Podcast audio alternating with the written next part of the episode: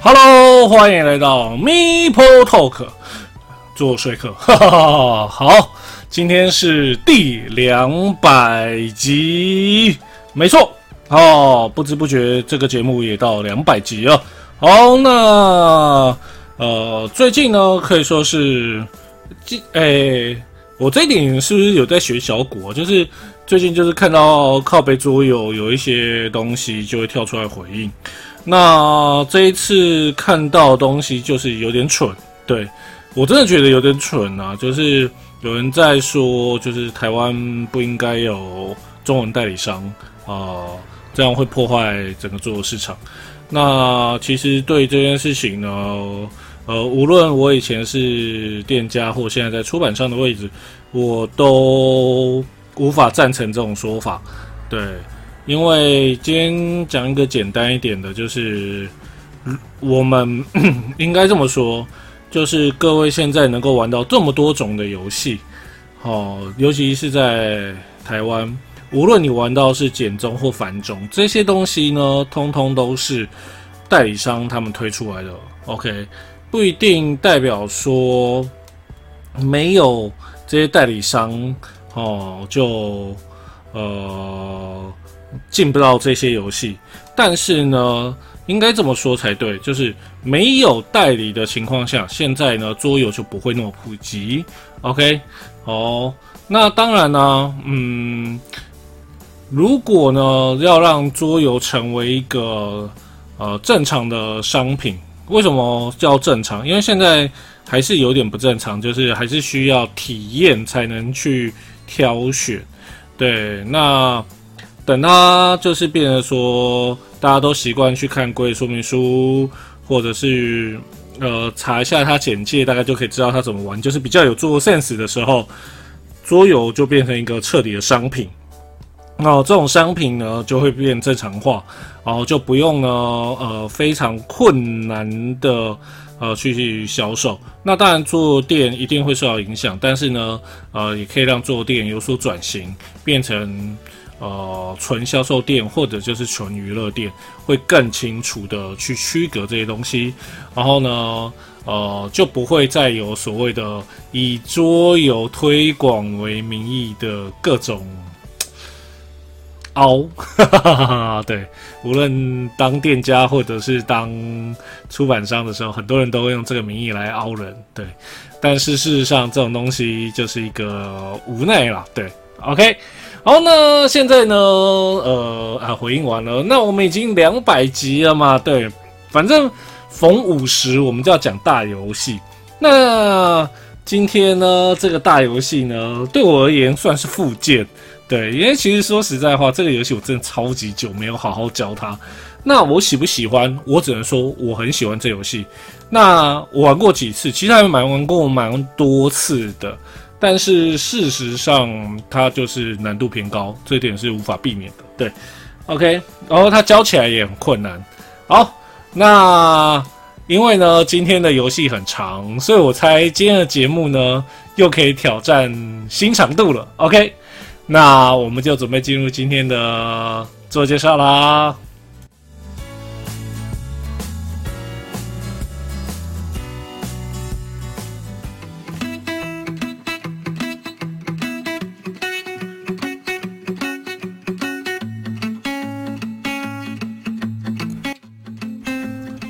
该滑鼠按了一下，忽然没有反应。好，今天要介绍这款游戏呢，对我而言有一个很特别的故事，就是呢，前一阵子哦，算是就是降为二级之后呢，呃，有一次呢，呃，某一个出版社呢，在呃台中举办就是所谓的特卖会，叫清仓特卖会。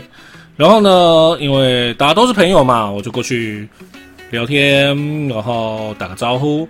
这时候呢，一个另外一个出版社离职的一个人，那个人我认我知道他很久，然后他也是敢说敢冲出名的，然后就想要认识认识。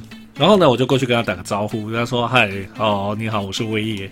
哦，你可能不一定认识我。”他说：“威爷，我认识你啊，啊。”你怎么会认识我？”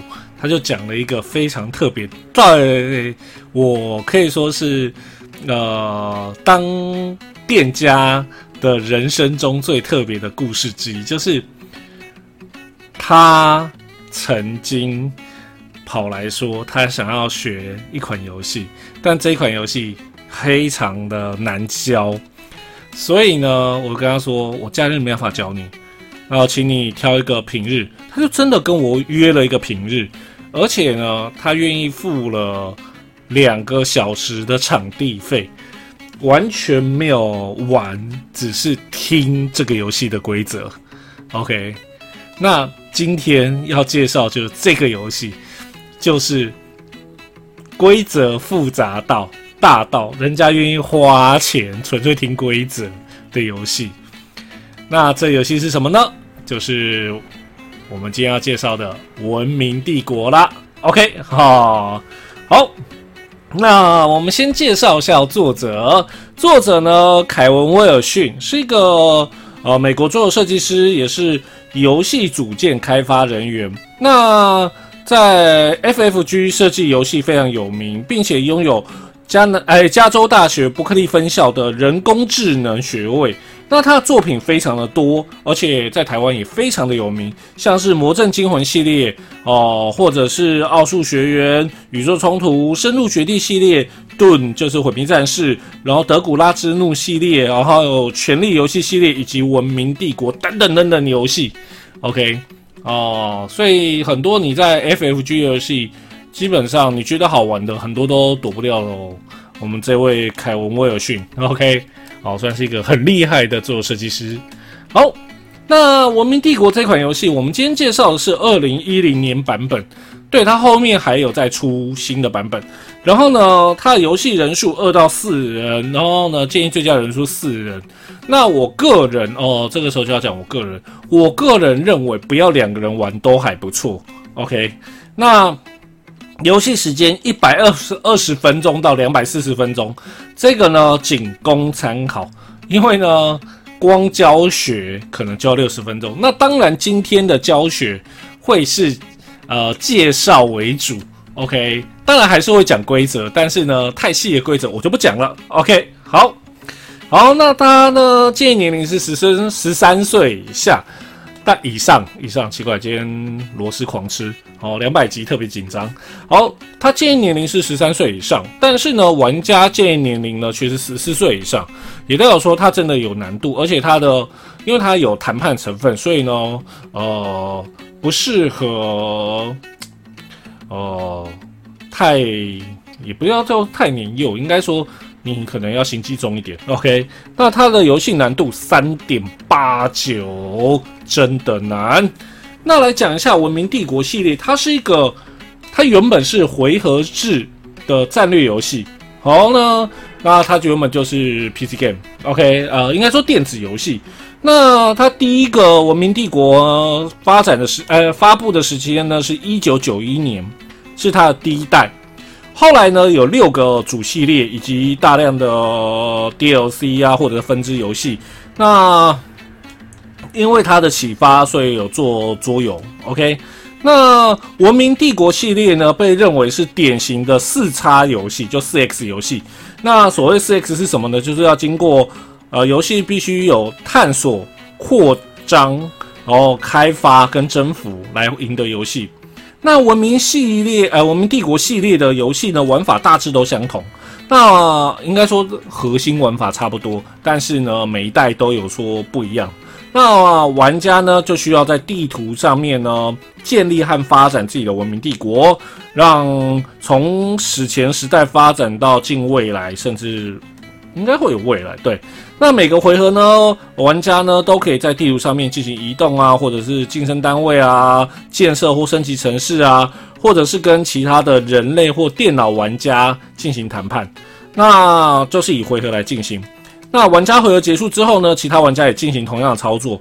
然后呢，呃，玩家还需要去研究科技啊，还有还有你的社会政治啊。然后来造成你的文明呢的文化、智慧和技术的广度不同。那当然，这个游戏呢，呃，在后续又引引入了所谓的宗教啊，还有外交等等的胜利条件。那截至二零一七年二月，它的所有只要叫《文明帝国》系列的，总共呢卖出了超过四千万套。然后呢，这游戏呢，呃，可以说是一个非常特别的游戏哦。它不但呢，就是它算不是第一个所谓的 sex 游戏。但是呢，它也是把这个 sex 的概念呢发挥的最好的游戏之一。那这个游戏有一个最有名的说法，就是再来一回合症候群。OK，那这个呢，我有深深的体悟，因为呢，玩这游戏一不小心，你就会喊出一句：“嗯，没关系，我再玩一回合好了。”然后一回合做完事情之后跑。然后电换电脑去跑他们的回合，然后讲，嗯，那我再做一个回合好了。然后呢，就这样一个回合一个回合一个回合，天就亮了。OK，哦，又是一个曙光级的游戏了。OK，好，那我们来介绍一下《文明帝国》啦。OK，哦，基本上呢会稍微。讲它的游戏，那我先讲一下。今天呢，如果说你想要完整的听它的规则的话，我只能说不好意思，就是很多细规则我真的会跳过，因为实在太可怕。这游戏就是细讲太多。那我相信，如果我细讲的话，大家都会睡死吧？对，OK，好。那这游戏呢，基本上呢，呃，会有一个中央板块。好，那个中央版图呢，上面呢会放兵种啊、建筑物啊，以及一个叫文明轨道。OK，那文明轨道呢，代表你的文化，就是你的种族，哎，你的文明的文化。OK，那它附带的就是文化胜利。OK，然后呢，每个玩家呢会选一个，哦，就是嗯文明。OK，那 在呃基本版里面呢，会有美国、中国、埃及、德国、罗马跟俄国。这个这些种族，那每个种族呢？啊，这每个文明呢，哦，会有起始的一些特殊能力。例如说，呃，德国人呢，就是部队会比人家多两支步兵。然后呢，然后罗马人呢，一开始是共和制，OK，他是罗马共和开始。哎呀，呼应了，OK，哦，那其他国家大部分都是所谓的独裁制开始，而由此哦，就开始不一样的差异，OK。然后呢，接下来呢，每个玩家会有玩家版图。那玩家版图上面呢，哦，会告诉你他是什么种族，他有什么特殊能力，然后他的正体。然后呢，它上面呢会有一个，应该叫做两个圆圈轮盘。OK，一个代表呢你有多少金币。那金币是非常好用的东西。然后第二个东西是贸易值。贸易值呢，哦，可以说是这个游戏中呢一个很特殊的存在。OK。那它呢，蛮泛用的哦。它主要呢，就是例如说研发科技需要，或者是呢，你要加快你的工程，也需要用到贸易值。那这种东西呢，因为它就直接用圆盘，所以呢，你增加就转那圆盘，那减少就就一样，就减少那个圆盘。但是这个时候来讲一下，我个人呢，在使用上面呢，就是觉得不是说很好用。就是因为有时候呢，因为它金币是内圈，然后贸易是外圈，所以有时候呢，我转外圈的时候，内圈有时候会不然被我动到，哦，这个很容易就会出现争议。但是有个好处是，内圈的金币呢是可以回溯的，就是你可以数台面，然后就可以知道了。OK，好，那游戏呢依照人数不同呢。呃，其实的板块放置会不同，有分成二三四的三种放法。那当然就是依照人数。那当然人数越多呢，放的方式呃板块就越多。那一开始放的那些板块呢，除了你的文明一开始其实板块是开的之外，然后放在固定位置，那它有所谓的面向性之外呢，其他呢全部盖着，随机抽出相对应的张数盖着。OK，然后就放上去。那当你呢，呃。在你的首都板块上面呢，就可以盖上你的首都。OK，那它都通常都会在上面会标上一个绿色箭头，告诉你说：“我建议你盖这里不错哦。”OK，然后呢，你就可以选择要盖哪里。那盖的时候呢，任何一个城市，无论你第一个首都，或者是你后面会再盖新的房呃新的城市的时候，都有不变的原则，就是呢，你不能盖在海上。OK，水面上你不能盖。第二个东西呢，就是。你呢？以城市旁边的哦一圈旁边的八格哦，就是以它为中心的九宫格啦，以城市为中心的九宫格呢，这九宫格呢不能呢呃有未开发或者就是地图外的空间，所以呢在一开始的板块呢哦是一个四乘四的板块，你只有中间四块可以选。OK，好，那游戏呢就这样子来进行。OK。那所有玩家呢塞好之后呢，接下来就决定起始玩家啦。那这游戏的起始玩家呢，就是呃家族历史最悠久的玩家，或者是随机选。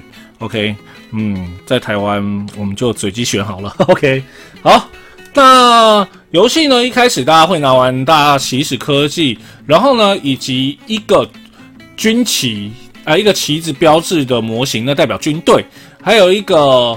呃，像车子符号的那呃，像车子的模型那个呢，叫做探险者。OK，哦，你就有这两个东西。好，那游戏就可以开始了。好，那这时候来讲一下哈，游戏呢，基本上呢，每一个回合会有五个阶段。那每个阶段呢，从起始玩家开始做完事情之后，换第二个阶段，然后呢，一直进行下去。OK，好，那现在来讲一下哦。第一个回合开始阶段，我们先跳过，对，先跳过，否则讲了也不知道要干嘛。对，好，第二个阶段交易阶段，那交易阶段其实就是一个嘴炮阶段。那这个阶段呢，基本上呢，游戏前期很容易被跳过，但是呢，游戏中后段哦会蛮常使用它的。OK，就是蛮常做交易的。那交易呢，可以交易什么东西呢？像贸易值啊，或者是呃一些指示物，OK，或者是文化事件卡，OK，后面会讲到这个东西，这些东西都可以交易，以及没有约束性的承诺。好，在交易阶段的时候呢，你会获得贸易值。那贸易值怎么获得呢？很简单，以你首都为中心的九宫格内，只要呢上面呢。有一个红蓝标志的东西，那东西就是贸易。你呢上面有几个，你就可以加几个贸易值。OK，好。那在增加的过程中呢，你就去转你的转盘了。好，这个呢就是所谓交易阶段。交易阶段呢就是先获得贸易值，然后开始谈判。好，那接下来第三阶段城市管理。城市管理阶段可以说是这个游戏中的重点。那基本上呢，呃，你有几个城市呢？呃，就可以做几个行动。那基本上每个城市可以做一个行动，OK。所以我有两个城市呢，每个城市都可以各做一个行动。我有三个城市呢，在基本版是没有的。OK，好，好，那那个城市管理阶段的时候，你有三个动作可以选择。每一次呢，就是每个城市可以选择一个。第一个呢，你可以建造一个模型或部队或建筑或奇观。OK，好，那怎么建造呢？好，在建造的时候呢。第一个事情呢，你要先检查你的首都旁边的九宫格，就是以它为中心的九宫格里面有几个锤子符号。那那些锤子符号呢，就是呢你这个城市拥有多少的呃生产生产力。OK，当然如果生产力不足的话呢，没关系，你可以扣贸易值来补它的生产值。OK，好，就是。就是，例如说，我需要一个五点生产值的东西，但是我只有四点，差一点怎么办？没关系，我用贸易值去扣来补这个临时的。OK，那建模型呢？呃，基本上呢，你可以建那个军队，或者是所谓的那个探险家或冒险者，我呃叫探险家好了哦，中文版叫探险家嘛，好像就叫探险家，但是呃，游戏呃文明帝国叫开拓者，那我们叫他。有中文版，我们叫它探险家好了。好，那当你呢制造模型的时候呢，基本上呢，你只要扣你的生产值，应该说你用掉你的生产值就可以了。OK，好，那军队就用四点的生产值，然后探险家用六点。那基本上生产值每一回合都是重新计算的，所以不会有保留的问题。好，再来呢制造部队。这游戏呢，部队算是一个很特别的概念。OK，这个时候要提前把部队卡，部队，部队，部队。哎哎，我是没有把图放进来吗？糟糕，要临时开图了。好，那基本上呢，在这游戏呢，部呃军队哦，所谓的军队呢，就是那个一个军旗，但是呢，部队呢，它会用卡片来标示。那在这游戏中呢，哦，你一开始呢，OK，好，图开出来了，对，好，你会有一支陆军，一支呃，一支工兵，应该说一个步兵，一个工兵，一个骑兵，OK，你呢就有那个部队卡片。那部队卡片呢？随着后面的等那个科技升级，它会变强。那游戏呢？它上面就会有它的能力。那依到你的等级呢，它的强度就不一样。那当然你也可以看一下哦，它大概是什么概念的部队？OK，好。那当然它上面会有相生相克的问题，那个等一下我们到战争再讲。好，那你制造部队的时候呢，你就是花钱，哎，不不不是花钱，花生产力，然后呢，从相对应的。部队卡里面抽一张，然后呢放到自己的牌库里面去，然后等到战争的时候就是抽这一叠，OK，就是这么简单。好，那接下来就是建造建筑物。那游戏中呢，建筑物能不能建造，完全取决于你科技。那这个东西呢，我们呢就简单来讲一下了。这个游戏的建筑物有，就是。有所谓地形要求，那在游戏一开始的版图放置上面呢，它上面就会标示说它大概是能放在什么地方，例如说港口只能放在水域啊，哦，贸易站只能放在沙漠啊之类的。OK，那里面比较重要的东西是有星星跟没星星。要有星星的建筑物呢，你就只能盖一栋；那没有星星的，你就可以重复盖。那有些建筑物会随着科技伸展啊，应该说升科技提升。它可以翻面，OK，好，这个呢就是建筑物，好，那建筑物呢下面也有一些资源啊，例如说贸易值啊、文化值啊，或者是那个锤子，OK，好，那再来你也可以建造城墙，那建造城墙的话，你就把你的首都翻面，那被打的时候就会比较强。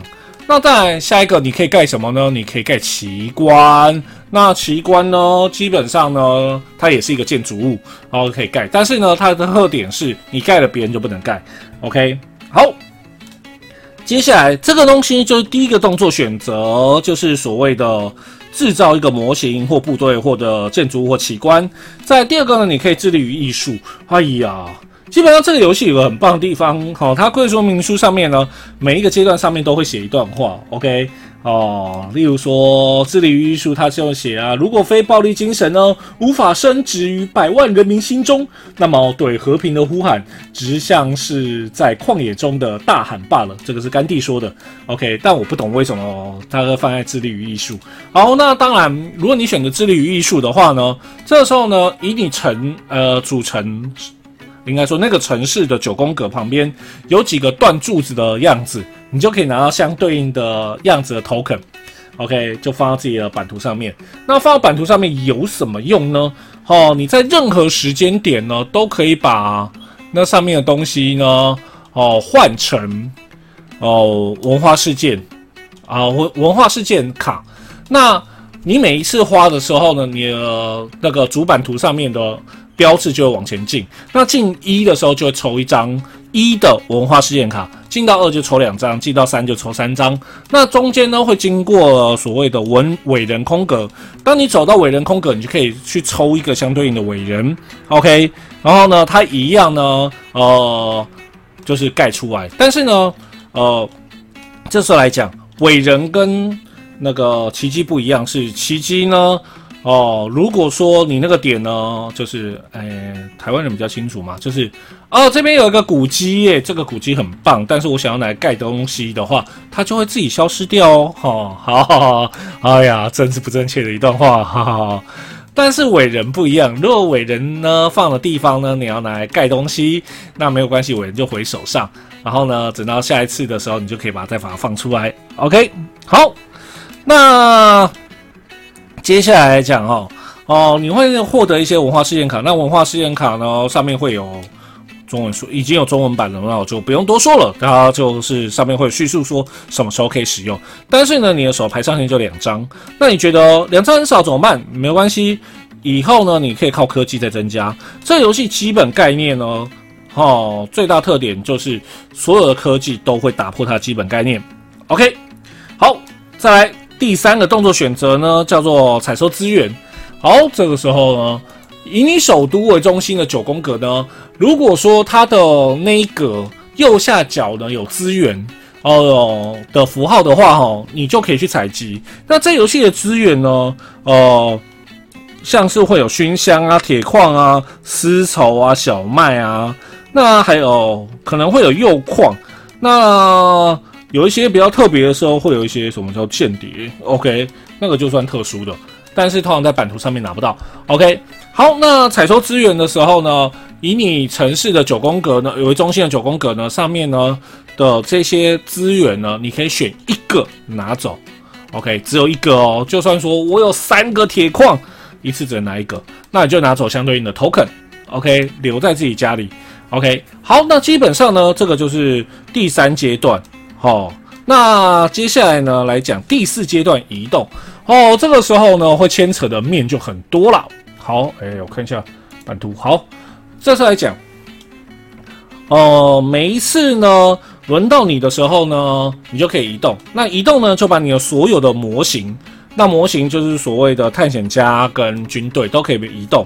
那移动的时候呢，你可以让同一格的所有部队一起移动，或者是每一个模型独立移动都可以，或者是移动完聚集在一起也是没有问题的。OK，好，这时候来讲一下哦，这个游戏中呢，基本上不能跨越水域，那有水的地方不能跨，不能停，怎么办？科技会解决。OK，好，再来，停留的地方的一格里面可以放几个模型呢？基本上是两个。那有没有办法增加？可以，科技。OK，那一次移动可以走几步呢？两步。觉得太少吗？怎么办？科技。对，没错，这个游戏最重要就是科技。科技可以打破一切的基本规则。那这时候来讲一下比较特别的东西。OK，当你走走走走走走到呢一块呢还没有被翻开的板块的时候呢，然后然后你还有步数的话。你花一步往前走的时候，这时候就会翻开板块。翻开板块的时候呢，板块呢会有一个箭头符号。那箭头符号呢，就马上转向，转到什么方向呢？就是呢，我部队往前的那个方向。OK，那个那个地区就长成这样了。那当然有可能我往前就会发现，哇，前面是水域哦，没有相关科技，我就过不去。对，你就走了一步，然后没有往前，但是就开地图了。OK，好。那开地图的时候呢，很有可能会出现两种东西，绿色的呢，哦，叫做那个聚落，哦，红色叫部落。那聚落呢，就是呃，任何人来，哦，一来，然后就跟你说啊，来来来，加入我们文明嘛。他们说好啊，好啊，好啊，然后就加入你了。那这个标志呢，你就拿回去，然后呢，你可以看它背面，它背面呢就会有隐藏的资源。那资源呢，可能是就是刚才讲的那些的其中一种哦，什么铁矿啊、熏香啊那些的。OK，那如果是聚落的话呢，不好意思，你只能派军军队过去。红色的聚落，你只能派军队过去把打下来。OK，那你打下来之后呢，他才会加入你。你打输了，你就没了。OK，好。那在移动的过程中呢，你有可能遇到别人。那遇到别人的时候，就有两种状况。哦，第一种。哦，我一个军队，然后遇到对方的探险家怎么办？你就把他直接灭掉，没有什么好讲的，不会说什么我们两个已经讲好和平了，所以可以在一起，没有这回事。OK，你要么就闪掉，你要么就不要过去，你踏上去就是把他灭掉。那如果有军队的话，碰在一起就是打架。OK，哦，就是这么简单。好，那如果说你走过去呢，走到对方的城市上面呢，那代表要攻城了。OK，好。以上呢叫战争，那战争的部分我们后面再说，OK。所以呢，移动呢基本上很简单，就每个模型基本上移动两步，然后每一个呢区块呢只能占两个模型，OK。好，这个呢就是第四阶段移动，第五阶段呢叫研发。那研发呢基本上呢概念很简单，就是研发科技。那这时候来讲一下哈，科技呢。哦，会分成一二三四四个等级，OK，每个玩家手上会有四个等级的科技，基本上所有人的科技的牌都是长一模一样，但是呢，因为起始的科技不一样，会呃，所以跟你长的方向有点不一样。那基本上呢，科技呢，因为我先讲这个游戏需要桌面很大了哦，你桌面就是要大哦，否则没办法玩。那科技这个东西呢，哦，你要排成一个科技树，那基本上就是一个堆金堆金字塔的概念。OK，那最下面一层呢，哦是等级一，那总总共可以放五张，然后呢再是等级二，哦放四张，四，然后等级三放三张，等级四放两张。那如果你呢等级四两张都放上去之后，你就可以研发等级五，OK，你就获得了科技胜利啦，OK。那在这游戏中呢，除非你的起始科技哦是所谓的不是等级一的话，它就被强制视为等级一，OK。那它呢牌上面会告诉你它等级几，然后呢以及呢它可以盖什么样的建筑物，然后呢加上说。它呢会有什么样的功能？那功能呢，有些是呃在城市阶阶段、城市管理阶段的时候可以用，有些时候在战争可以用，各式各样都有。但是呢，每一次呢，当你要盖的时候，你要盖什么等级的科技都可以，取决于你下面有没有足够的地基。OK，等等于说我要盖一个三级的时候，下面有两个二级，那二级下面就是有三个三级，以此类推啊，基本上就是一个金字塔概念了。OK，那。我每一次要盖的时候，需要花多少的资源？这时候来看一下我们的玩家版呃的那个版图。我们刚才有讲到，好，每一次呢你会收贸易，那贸易呢基本上呢它是一个很特别的东西，就是它可以保留。OK，好，然后呢中间会有金币，那金币这个东西呢，你与其想成它是一个钱，不如想成是一个呃存款。OK，哦，那。金币呢，存越多呢越好。有什么好？我们现在来讲。好，当我们要研发科技的时候呢，到第五研发科技的时候，所有人都可以研发一个科技。这时候来看，你的贸易值呢，箭头有没有达那个圈圈外圈外面的一或二或三或四或五？OK，当你答一的时候，代表说你可以研发一，那超过也没有关系。那你答二，代表可以研发一或二。以此类推，OK，那基本上概念很简单，就是研发一需要至少六点贸易，然后呢之后呢每上一层就加五，所以第二层十一哦，第五层要二十六，OK，所以贸易值要大量累积，OK，接下来来了重点来了，无论怎样，只要你研发科技，你的贸易值就是归零，等于说我全部的贸易值只能拿来研发一个科技，OK。而且研发那个科技呢，必须符合金字塔条件。好，这时候金币就有用了。金币就是你的存款。那贸易呢？哦，是会来来去去。但是贸易是金黄金，哎，金币是存款的话，有什么用呢？就是你每一次扣完你所有贸易值之后，有研发哦，你有研发扣完你所有贸易值之后，你会补到跟你金币一样多的贸易值。OK，等于说贸易值保底。好，就是靠金币。OK，那金币怎么获得呢？基本上呢，科技会获得，或者是在版图上面也会有。OK，好。那研发科技之后呢，会有哪些东西出现呢？哦，部队会升级，部队会变强。那部队变强呢，打架会变强，但是呢，它盖成本也会变高。再来第二个呢，哦，你会拥有一些特殊功能。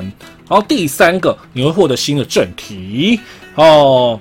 那我们会有一叠正体牌，当你研发出一个正体的时候，请你马上把那张牌放到旁边，OK？哦，因为到下一回合回合开始的时候有影响到，OK？好，那基本上呢，哦，这这个就是研发科技。好，那我们回头来讲，真的要回头了，OK？哦，每一回合呢，哦，我们呢，啊，有五个阶段，哈哈。哦，第一个阶段呢，就是所谓的回合开始阶段。那回合开始阶段要做什么事情呢？第一个，你可以盖新城市，只要你的探险家所在地方呢，呃，符合刚才讲的，第一个，它旁边九宫格，哦，哦，都有，不能不能有所谓的，呃，所谓的别人的领域，OK，然后你站的地方不能是水，哦，不能有未探索领域，OK，再来。不能有聚落或部落，OK，当然除非他已经被打掉了，OK。再来，不能有敌人的模型，好，别人的模型都不可以在那里面，OK。好，再来就是跟其他城市必须隔至少三格以上。就是简讲简单一点，就是你的九宫格跟我九宫格不会重叠就对了。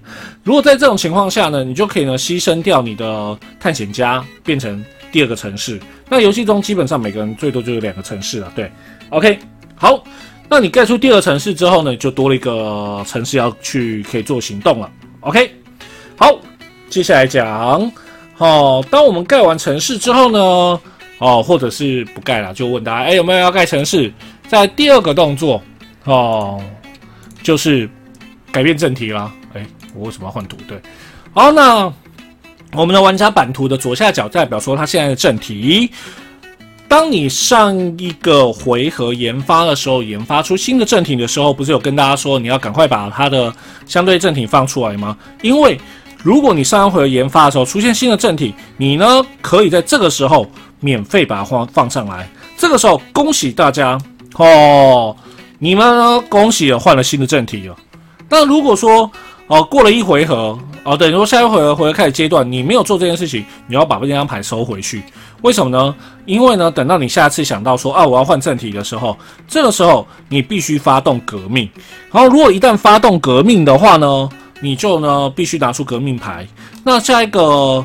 呃，城市管理阶段的时候，你的首都呢就正在革命，所以呢，你的首都呢就是无政府状态，所以呢，那一回合他就不能做任何行动。OK，哦，就等于说你的首都那一格要空转一回合了。OK，好，那来开始补充了。啊，对，这种游戏最可怕就是要补充了。好，第二回第二阶段交易，那交易其实没什么好讲的，基本上就是获得贸易值。那这个游戏呢，要特别讲一个东西，OK，哦，那个其实后面也会出现。你的探险家，如果呢，因为他已经出去外面探险了，但是呢，他所站在的那一格呢，下面的资源是会回来会给你的。如果下面是贸易的话呢，你在交易阶段就可以获得贸易值，OK。那如果是其他东西就可以获得。那相对的，如果说，哦，你的城市的外围呢？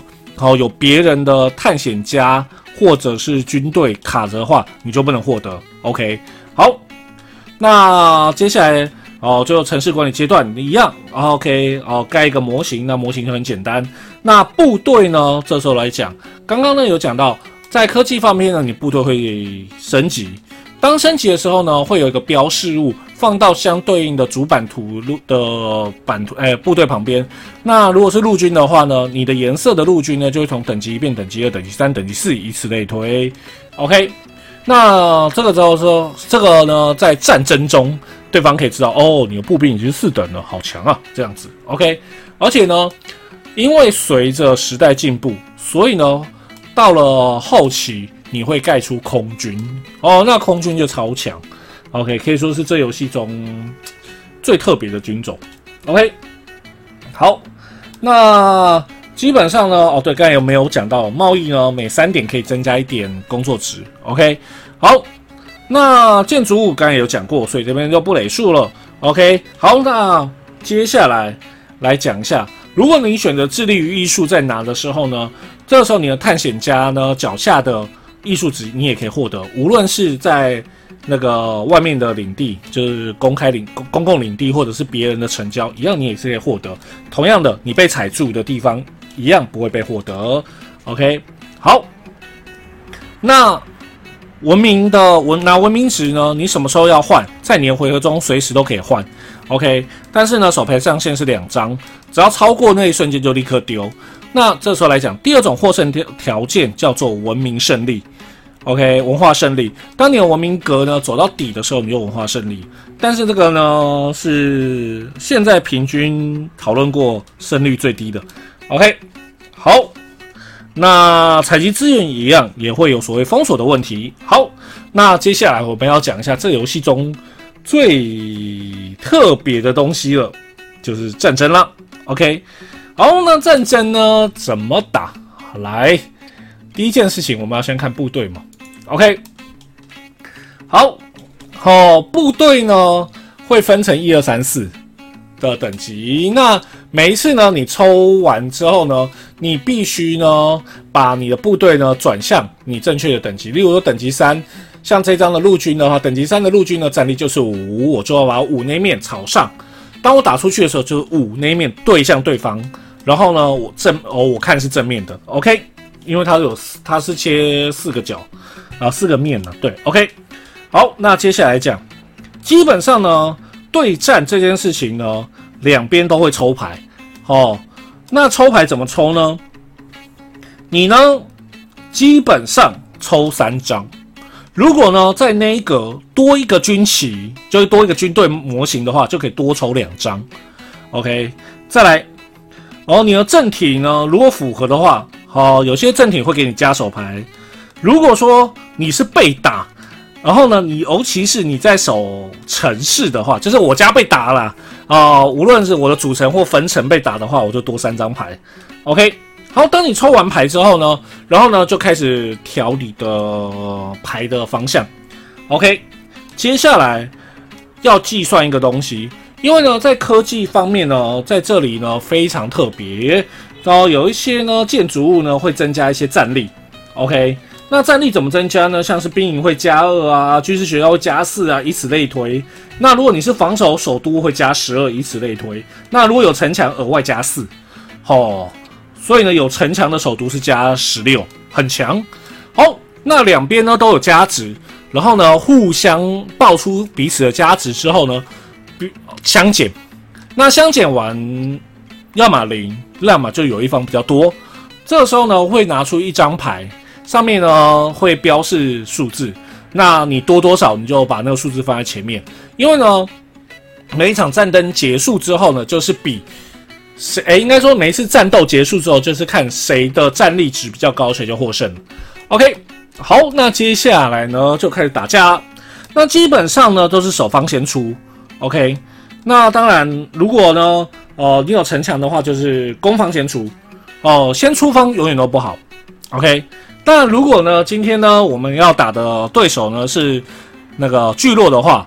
对方就呃就抽三张，那谁抽就是左手边玩家来帮你打就对了，就抽三张，就是最基本的那个一路一攻，然后一记，然后给你对打。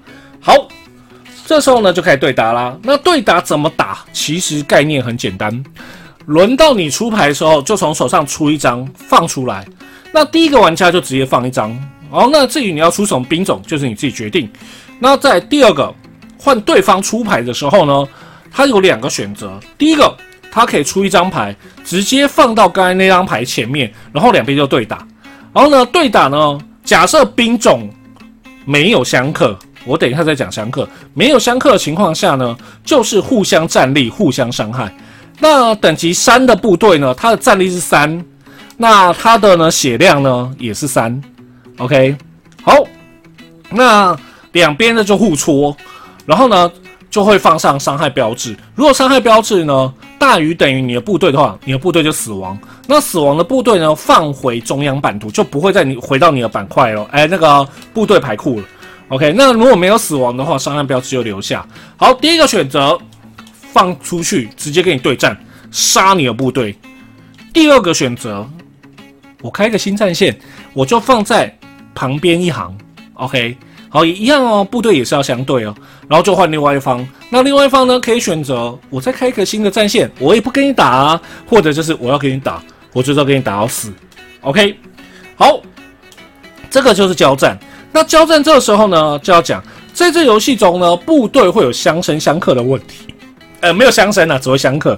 那像步兵克骑兵，骑兵克炮兵，呃，它叫炮兵啊，其实就工兵。然后呢，炮兵克步兵。那其实它上面呢都会有显示你克什么部队，OK？那没有出现的就是克你的部队啦。那如果相克有什么好处？就是假设说我今天步兵对到了骑兵，我放去那一刻，我就先造成你伤害。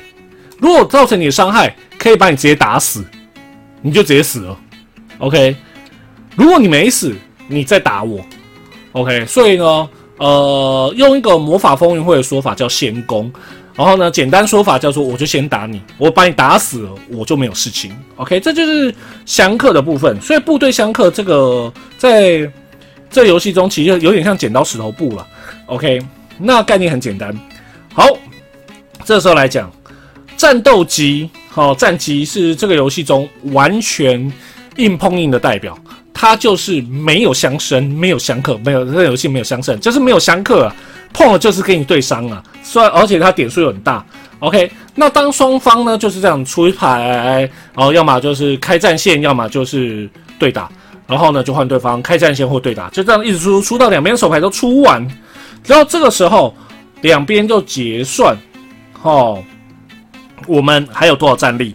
好，两边呢还在场的战力呢，哦，部队啦，哦，上面排的战力全部加走，就算他受伤，他的战力还是一样，只是血量变少。加总起来，再加上刚刚一开始结算的伤害，哎，不是伤害了，那个战力相比，就是那个额外加的战力值，两边相加之后，数字高的获胜。那数字一样呢，防守方获胜。OK，那这个时候来讲，哦，战胜战胜之后会有事情的。那如果说战胜方呢，哦，有两支部队以上呢被打死，他就要少一个模型。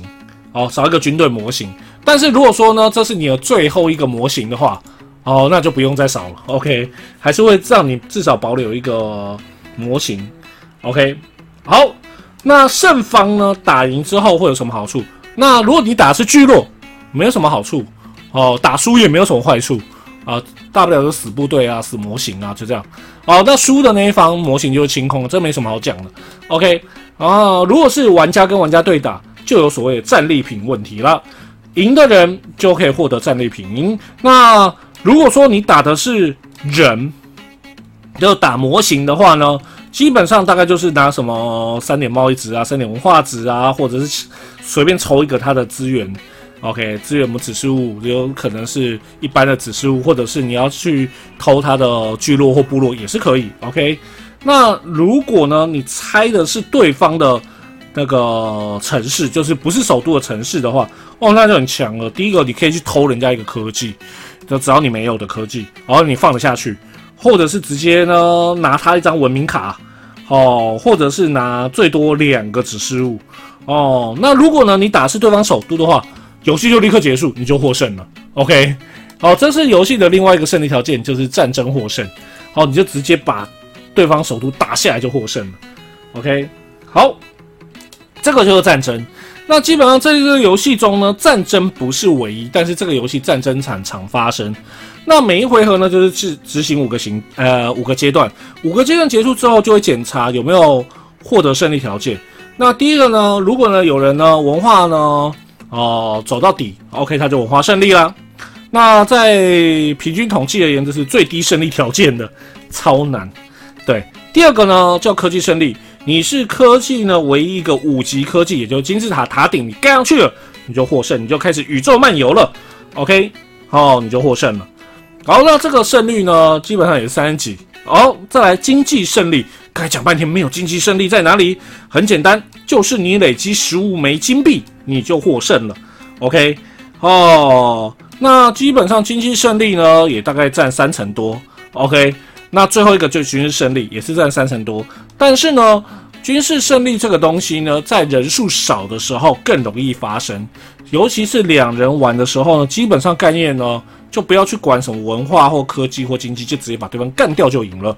因为一旦发生军事差距，就永远就应该说很难弥补啦。OK，好，我用最快的方式稍微介绍完了。文明帝国，对，好，我相信这样听完，哦，有点惊人呐，对。那在这游戏呢，基本上呢，它里面呢，最重要就是，如果你第一次玩的话，除了听完这些大致的规则之外呢，接下来要做一个非常重要的事情，你要了解每一张科技，然后呢，呃，你才会知道呢，这游戏要怎么去运作，否则呢，你不知道未来怎么发展，基本上很困难。再来。这游戏呢，其实它虽然说最佳人数是四人，但是其实我还蛮推崇玩三人模式的，因为三人嘛，就三国鼎立嘛，然后三国鼎立就可以互相牵制。当我去请权力要去打另外一家的时候，只要那第三家跑出来哦，你就会怕。那当然也有可能呢，就是有一家特别弱，两家都过去想要抄他家，搞到最后两边都不敢动哦，也是有可能发生的。那当然，如果四人的话呢，很有可能就变捉对厮杀。OK，当然也有可能就是另类的合作。但是两人我真的不推。哦，两人呢，基本上要么就是两边讲好，我们互相不打；哈，不然就是直接冲过去把你灭了，最快。OK，哦，那这个游戏呢？哦，我真的是很久没教。所以呢，在录这一集之前呢，我真的花了一点时间重新看了一下规则，复习了一下，然后很多回忆也起来了，也很感谢当年我拿到游戏的时候呢，呃，我真的花了一点时间把它研究完，然后去教学它，然后呢，也很感谢那段时间呢喜欢玩的那些客人们，好那些朋友们，因为呢，这算是被荼毒啊。哦，这个游戏时间又长，规则又长，哦，而且这游戏老手跟新手玩，新手真的很可怜，我真的认真说，新手超级可怜。哦，那这游戏有没有运气成分？一定有啊，因为部队抽出来的牌还是有点差距。OK，哦，它的。最基础认局是一到三呢，所以我抽到三的部队就是强，以后就是三四五六这样成长。那你抽一就是一二三四，你就算最强的时候，可能就会被我前一个时代干掉哦，也是有可能发生的。对，然后呢，开版图也是开到呢，有可能有人呢，就是哎，我就是想说，反正都有路啊，我就不研发就是走水的科技，结果呢，开到后面你家被海给包围了。哦，那你也是只能哭，然后只能默默在研发科技，也是有可能。所以这游戏可以说是是一个非常棒的一款游戏。那当然不得不说，这款游戏呢，现在在台湾呢可以说是泛滥的程度。那当然原因就是那个代理商新天鹅堡哦，有一大批所谓的发霉的游戏，所以在很多活动的时候就会送。那我当然相信。各位拿到《文明帝国》的时候呢，哦，一定不知道它是什么游戏，然后光看规则说明书也不知道这个游戏怎么玩。那也希望说，如果借由这一次的广播介绍，你可以稍微了解一下这游戏大概在玩什么。那至于细部规则的话，你在规则说明书再再再看一下就会了。OK，会不代表玩得好。OK，哦，这游戏要玩得好真的不容易哦，因为它真的很棒。OK。那当然啦，这游戏呢后面还有各式各样的扩充。不过呢，嗯，我们也相信啊，就你也不要去责怪说代理商为什么不出它的扩充，因为它基本版都已经可以拿来送了。你想怎么可能会拿来出扩充呢？啊，这也是一个很无奈的现实嘛。对，虽然我真的很喜欢这游戏，我也很想找人再好好玩这游戏，但是呢。现在呢，玩家们比较不容易接受这种大游戏啊。但是如果有机会的话，也要去接受看看，玩玩看，就是所谓什么叫四 X 游戏哦。OK，而且它算是我认为，呃，最轻松改编的桌游。好，因为电玩改编成桌游，其实算是一个很可怜的行为，因为失败率蛮高的。OK，那成功的案例呢，真的数得出来，失败的案例呢，多到不可数。OK，那因为文明帝国本身，呃，如果你玩过它电脑游戏，就是包括像我自己我有玩它电脑游戏的话，我就很明显的感觉就是它就是呃复杂到最好做成电脑游戏的桌上游戏。那今天它的桌游版呢，就是尽可能简化，简化成大家可以玩的方式。OK，那这个部分呢，啊，我觉得算是很成功的。OK，好了。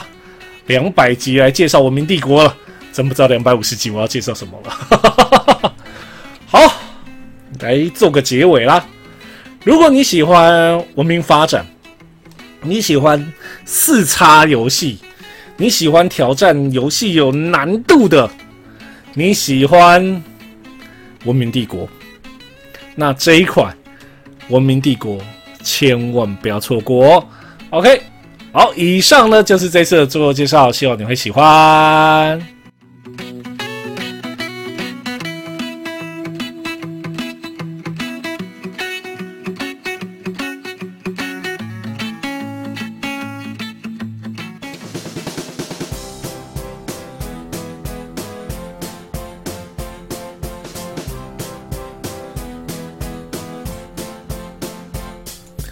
桌游新闻。好，今天依然准备三则桌游新闻。好，第一则：张飞战群雄，张飞战秦琼。哈哈啊，这什么？啊？自己写的，自己觉得很难念。张飞战秦琼，罗马军团大战金人拐子马，这种跨了时代的幻想战争。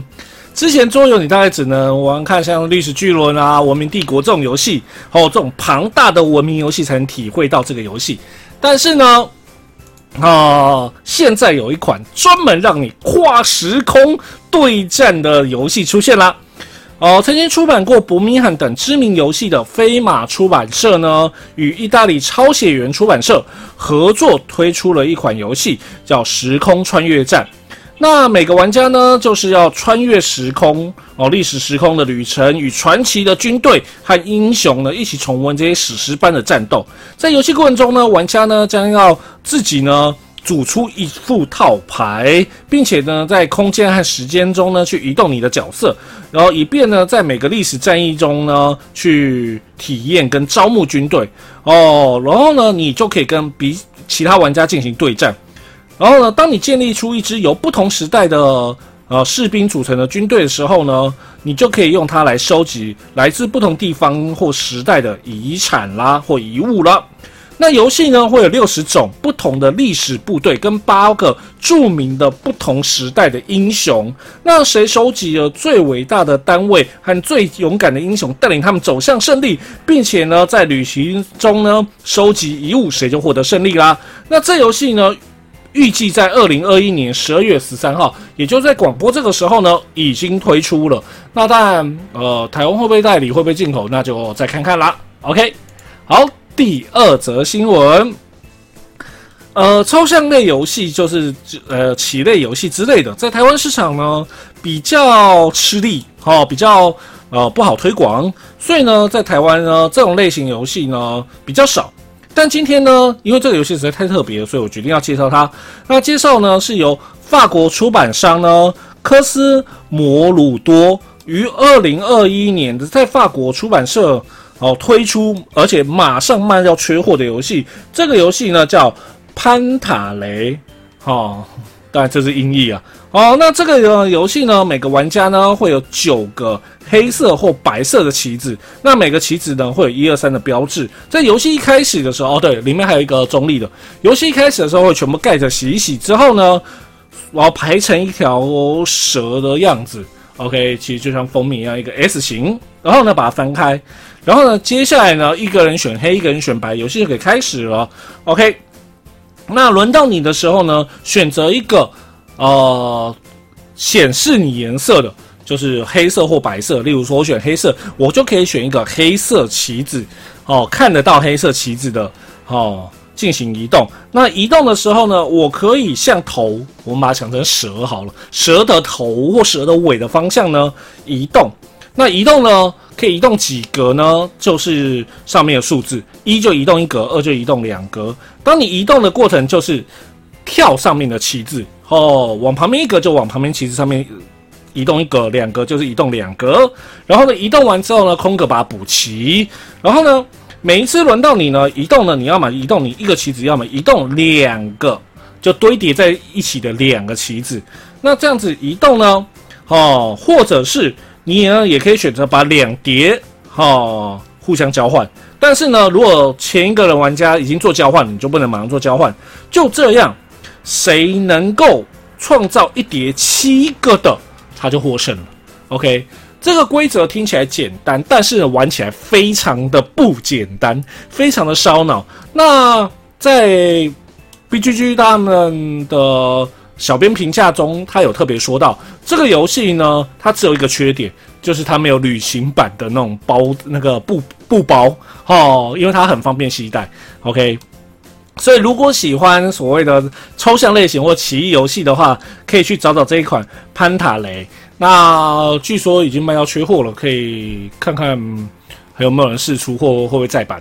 OK，好，第三则新闻：T R P G 一直都是会被威爷我夹带私货进来讲的东西。那今天呢，要介绍的是一个 Case 集资的游戏，好，是一个小品但欢乐的一个 T R P G 跑团，叫做哥布林。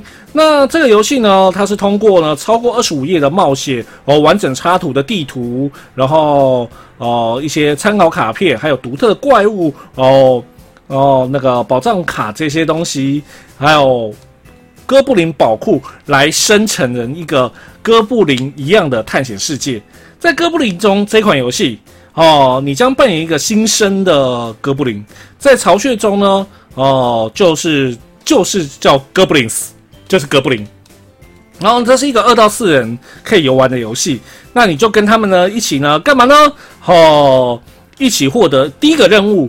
都探索附近的森林，并且带回一个礼物，然后要在日出前呢，哦，交给哥布林女王来取悦她。OK，所以呢，算是一个充满独特的呃角色、地点、还有物品和挑战的游戏。所以有兴趣的玩家呢，可以到 Case 上面称几支，不过它快截止了。OK，好，那这个 Case 集资的特点呢，就是。它都是以出 T R P G 为主，所以你有任何兴趣 T R P G 也都可以在它的相关集资里面去找。好，今天的三则新闻，第一则呢就是呃跨越时空的战争哦，如果有兴趣的话呢，它现在应该已经推出了这一款呢时空穿越战啦。OK，好，第二个呢。呃，麦岛已经催货的抽象棋类游戏，可以找找看呐。我个人对它还蛮有兴趣的。OK，好，莫塔雷，好，然后第三个呢，在 K S 上面集资快要结束的哥布林，有兴趣的可以去玩看。好，以上三则新闻，希望你会喜欢。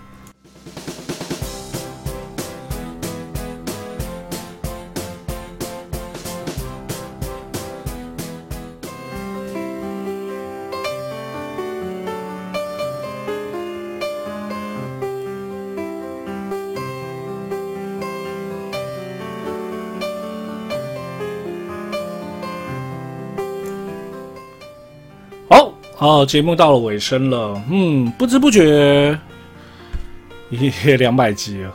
对，虽然这次的两百集当中，呃，并没有让 Mipo Talk 哦做说客，让很多人知道这一点呢。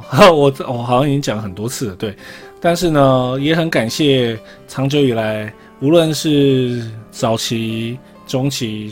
或者是后面因为 去访谈，借由蹭别人名气而，而呃，让你们听到的各位，好，反正无论你在哪一个时期听到 Mip Talk，只要你有听到 Mip Talk 做说客，都很感谢各位。